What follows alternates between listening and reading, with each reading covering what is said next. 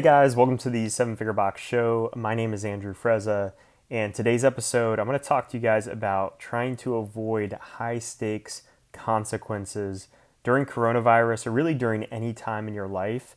And I want to talk about this idea of asymmetric returns, which is something that I've heard applied to investing. And I want to talk about how you guys can apply it now to your business as well as in your, your personal lives as well. So, it's been a crazy week for us. Um, we are in the heart of South Florida, where coronavirus cases are the highest in the entire country. Um, and we had six coaches and one front desk staff member test positive last week. We had to shut down our gym for two full weeks. Uh, we may even have to shut down even a little bit longer than that, but uh, we're already towards the end of the second week. We had several other members report being sick, and some of them ended up testing positive for coronavirus. Um, almost all of them have fully recovered, so that's the really good news to this. Uh, many of them experienced some pretty serious flu like symptoms like fevers, chills, migraines, diarrhea. Um, you name it, they, they had those different coronavirus symptoms that are out there. And, you know, even though a lot of them have fully recovered, um, a lot of them did go through some dark times. No one had to go through to the hospital uh, yet, and, and most people are on the back end of this thing but there were people that had some some scary thoughts throughout this um, that they shared openly with me when they had a tough night and and some of them are, are completely alone. They don't have a spouse or someone with them to take care of them and they had some dark moments through this. And i mean i i didn't get it this time. Um, i don't know how i didn't get it but i didn't get it because um, i was around all of our, our coaches um, that did get it. So um, i was lucky enough to not get it this time and um, I've had the flu in the past, though, and I can imagine where if you're going through some of those really intense flu symptoms and you have in the back of your mind that this is a deadly disease, how some of those more scarier thoughts about your mortality could show up. Um, but I wanted to shoot this episode and, and kind of lay out where we were because I want to talk about the idea of basically high stakes wins and high stakes losses versus low stakes wins and low stakes losses. And this is really geared from a business standpoint to those of you out there that aren't in danger of going out of business right now. You have some money in the bank. Uh, hopefully, you got the PPP loan or one of the other loans, and you're not really in danger of going out of business in the next three to six months, but you are worried about your long term future. And you're really trying to prevent any type of major incident in the short term that could really jeopardize that long term future. And that's what I'm talking about with these high stakes consequences is trying to avoid those things that are going to really put your long term future in danger because of a, a, decision that you did or did not make today. And um, just to kind of further develop where we were with this whole thing, we were open for almost two months without any issues. And the timeline of how this happened is uh, about two weeks ago on Tuesday, we heard of one member that was sick, um, someone that we're close to, so it's not unusual for this person to go out of their way to express that they were sick to us, but they hadn't been in the gym since they had symptoms. Um, they did get tested, but they were waiting on those test results. So we felt like with one member getting sick after being open for almost two months, it wasn't it wasn't a, a reason to uh, sound the alarms and close down immediately. And then a few days later, on that Friday, one of our coaches uh, started to not feel well and had a fever. This was Friday afternoon. That coach was not on the schedule on Friday, not on the schedule on Saturday. So we didn't have them lined up to coach at all. Um, and they also had to get tested as well. So uh, that coach, we were going to have them get tested and then kind of take it from there. And then that was the weekend we did Murph. This was 4th of July weekend. So that Saturday we had Murph scheduled, and we actually did Sunday as well because we have those smaller class times right now. We wanted everyone to get a chance to be able to do Murph. It's a, usually a big event for us. So Saturday and Sunday was dedicated for people to do Murph, and we we ran our normal classes on Saturday. And then Sunday morning, during some of those classes, we heard about two of our other coaches. They texted me and said they were starting not to feel well as well. So it was a little bit too late to cancel those classes on Sunday. Um, but knowing that three coaches were starting to feel symptoms, we immediately started to think, okay, we probably have to do something now. We should uh, look at closing the gym, and we decided to do that. We closed the gym on Monday for definitely the whole week, and uh, ended up being now we're on the end of that second week now. We're about uh, 10, 11 days out from that. So we've been closed for a week and a half. And over the next 48 hours from that Sunday, we ended up testing everyone on Monday, our entire staff, and we had six coaches that had it and one front desk staff that got it as well. And that front desk staff was actually completely asymptomatic up until the test and for several days afterwards. They were asymptomatic and they came back completely pos- or positive even though they had zero symptoms for, for many, many days. So I want to give you guys some context on this thing because um, it's easy to get overconfident about where you are. And not that we got reckless with how we did things, um, but it certainly felt like, okay, this is not going to happen to us. And if it does happen, it's going to be an isolated incident. And we didn't expect it to sort of spread like wildfire fire like it did amongst our staff and some of our community members. And that's what ended up happening. So when we do open back up, we're going to open up with a lot more strict protocols, knowing that this thing could spread that quickly, even with the really good protocols that we had in place. I mean, we felt like if you asked us two weeks ago if we were doing everything right, we would have said yes. We wouldn't have said we were being reckless about it. Now, seeing how this thing could still spread, even with those precautions in place, we're going to take it to another level. Um, but I want to talk about kind of the higher level thinking of this that goes with this and what we're thinking about as we open back up. Okay, and it's this idea of asymmetric returns. Okay, so I've heard, I watch a lot of YouTube videos, I hear uh, a lot of investors listen to videos with Warren Buffett and Bill Ackman and, and some of these other investment, investors, and they talk about this idea of asymmetric returns. And what that means is when they look at an investment, they try to find investments that if it hits, it's going to provide a 10 to 100 times ROI on investment. So if they invest $10,000 into something, they're going to make a hundred thousand to several million dollars in return if that thing hits, or maybe billions of dollars. Who knows if it's if it's a you know tech stock. But if they miss, they might only lose a few thousand dollars, or they might u- lose just that initial investment, a ten thousand dollar investment, and that's it. They're not at, on the hook for anything more than that initial investment. So basically, by doing that, by trying to find investments that that is true with these asymmetric returns they put themselves in a position to, even if they miss several times, if one of those things does hit, it's very likely that they're going to be successful um, in the long term as those those things hit. So when we talk about our businesses or even our personal lives, one of the things that we're thinking about now, one of the things that I'm talking to our coaches about now is this idea of high stakes wins and losses versus low stakes wins and losses. And I think that there's three really big high stakes situations that we as gym owners need to be thinking about and trying to avoid right now. And the first one is the one that we experienced. We had to shut down our gym for two weeks, and we were not able to charge our members for those two weeks. We actually had a few, actually close to, I think, 75 people that reached out and said, No, keep me off hold. I want to continue paying you guys, even though um, we can't go into the gym. But we felt like this time around, compared to the previous shutdown, we couldn't charge people because previously we were able to loan out equipment, we were able to provide um, uh, workouts for both our FTX or CrossFit track and Beach Fit. We were able to provide one on one accountability to people. We were able to provide a lot more value in return for keeping people active. This time around, it was too quick. We couldn't loan out equipment our coaches were sick, so they couldn't shoot videos. They were in bed, and we didn't want to ask them to to reach out and have to do accountability and stuff. So we felt like it was only right to shut down our gym. For us, with the revenues that we bring in, that's like being closed for two weeks is about a twenty to thirty thousand dollar loss for us, and that is like a true loss. Like we're still paying out our coaches the same. We still have a lot of our same expenses, so that is a high stakes loss for us. And luckily, we have enough money saved up where that doesn't put us out of business, but for some people that could. Another really big high stakes situation for people is the potential to get sued right now. If you do something that's putting your people at risk and you're not effectively communicating that, you have the potential to up, open yourself up to sue.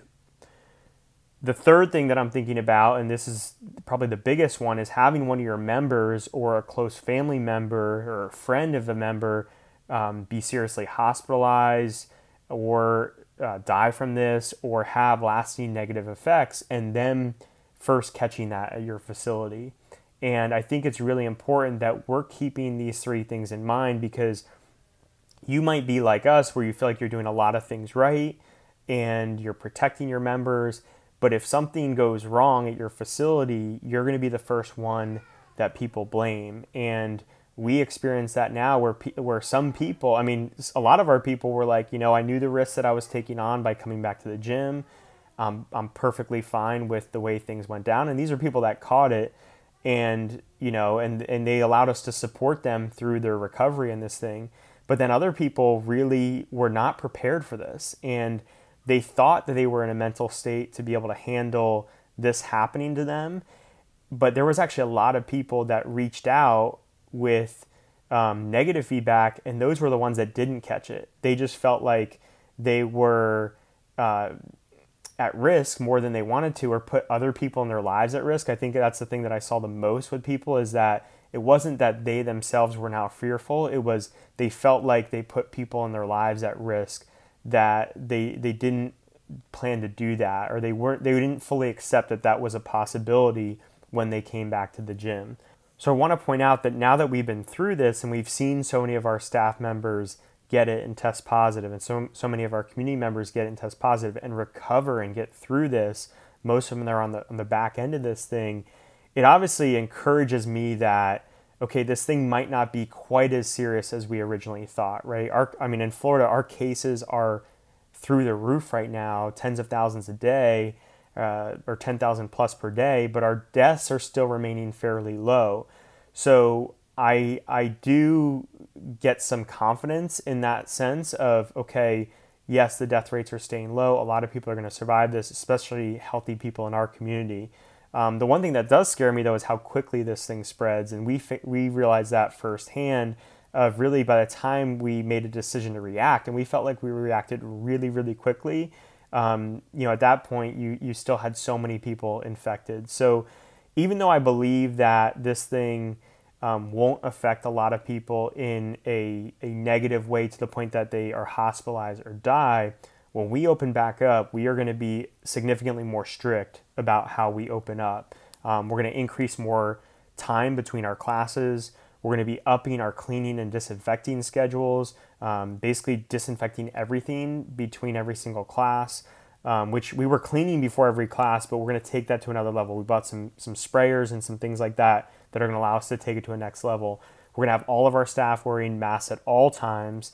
We're going to be eliminating any in person staff meetings and encouraging our coaches to work from home when they're not coaching classes. And if there's anything I can give you guys to take away from this, it's that is keep your staff separate and isolated from each other.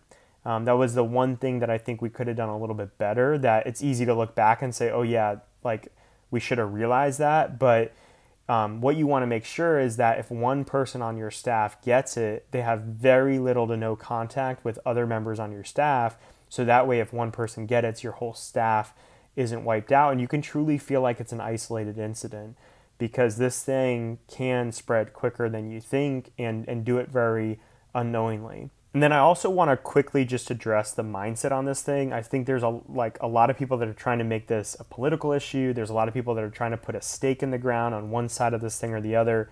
And I tend to be in the middle on a lot of these things, right? So you hear people that that say, okay, you're the worst human in the world if you don't wear a mask or, or, or stay in your house 24 7. And then you have other people on the other side of the coin that are saying we're all going to get it anyways and what's the point of wearing a mask or distancing? Is that because we got to get the herd immunity and we're all going to get it? And I tend to be a lot more in the middle on these things. And the, the thing that I've heard that have stuck most with me that I think is still true and resonates with me is that I think that we need to flatten the curve so we don't overwhelm our hospitals and testing centers. And I think we need to protect the most vulnerable in our population, like older people and those with existing issues and weakened immune system. I think those things are still true because what we're experiencing right now in Florida is that the testing, you can get tested pretty quickly, but you're having to wait seven, nine, 11 days to get those results back. And then sometimes those tests are coming back inconclusive. So you're having to get retested. So you might have to go 14 plus days to even get your results. And that's just on the testing side. And then when you think about the hospital side, it's starting to build up where if you do have to go to the hospital, you want to make sure that you have that treatment available. So that stuff is still true to me, even though I am probably more leaning to the side of, of people that, yeah, eventually most of us will probably have to get it. And that's just, that's not being, you know, defeatist. It's just being realistic about what's really happening and how it's, it's really hard to eliminate this thing. So you're always going to have these pockets throughout the country that kind of start this thing back up. So I think we need to take the necessary precautions. I think we need to respect the virus, but I also think we don't want to live in fear to the point that we're paralyzed from doing anything.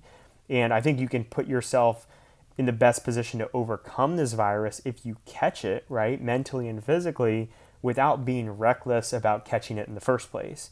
So, a couple other things that I want to talk to you guys about as we're thinking about reopening is is limiting our downside and preventing these high stakes issues from happening and we're less worried about our community but the, the friends and family members of our community or the workplaces of our community members, right? We have some people that are coming to the gym and then they're working with or on people that are that have these uh, vulnerable pop, you know, vul- vulnerable populations and and uh, pre-existing conditions.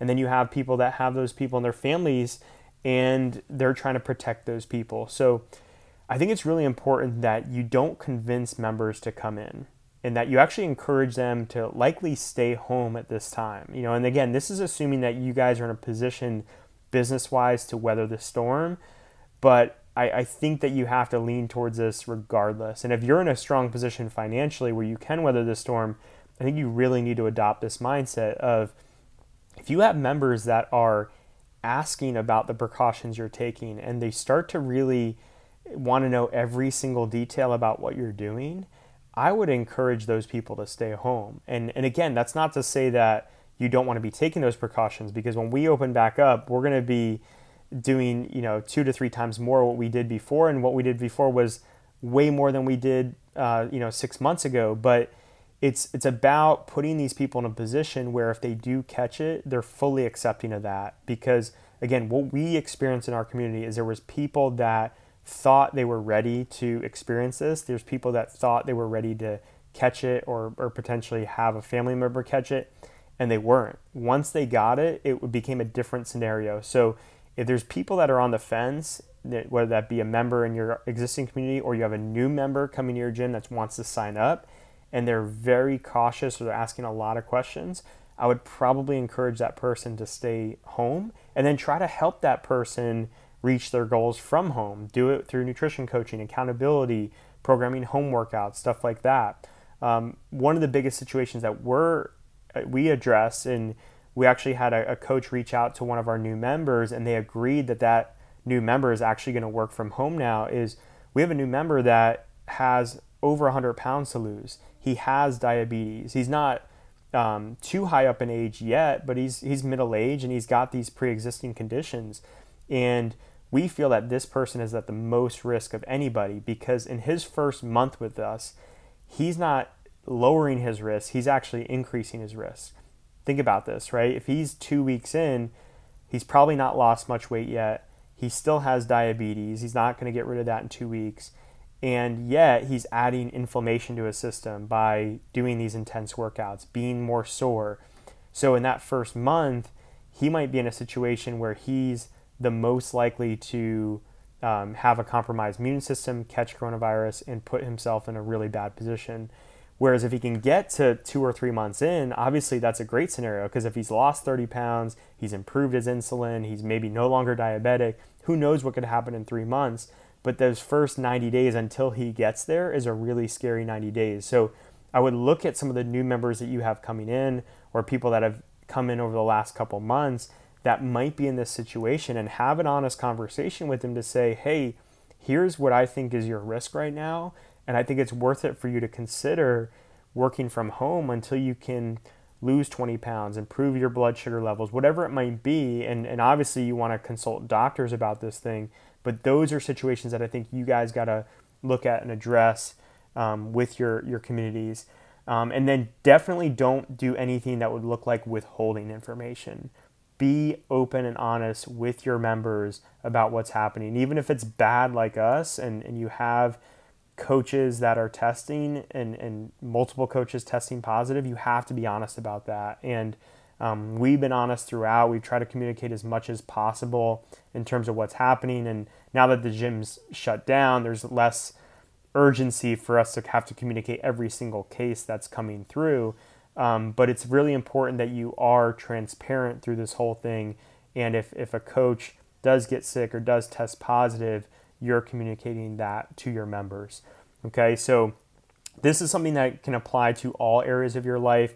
I just want you guys to think about this idea of high stakes versus low stake consequences, right? A low stake consequences like you have to you have to cut down your class size and you have a few members that can't get into class or they're upset. You might lose $100 or $1,000 or in this case this member who's brand new, we can't charge him as much because he's going to be working from home versus in the gym. That's a low stake consequence to not be able to make a little bit more money in that scenario. But the high stake consequence of getting sued, having to be shut down, and losing two weeks of revenue, or someone dying who catches it at your facility is something that you guys really need to keep from happening um, and keep from per- taking down your long term future. So, if you guys have any questions, as always, reach out to Andrew at fittown.com. And thanks for listening.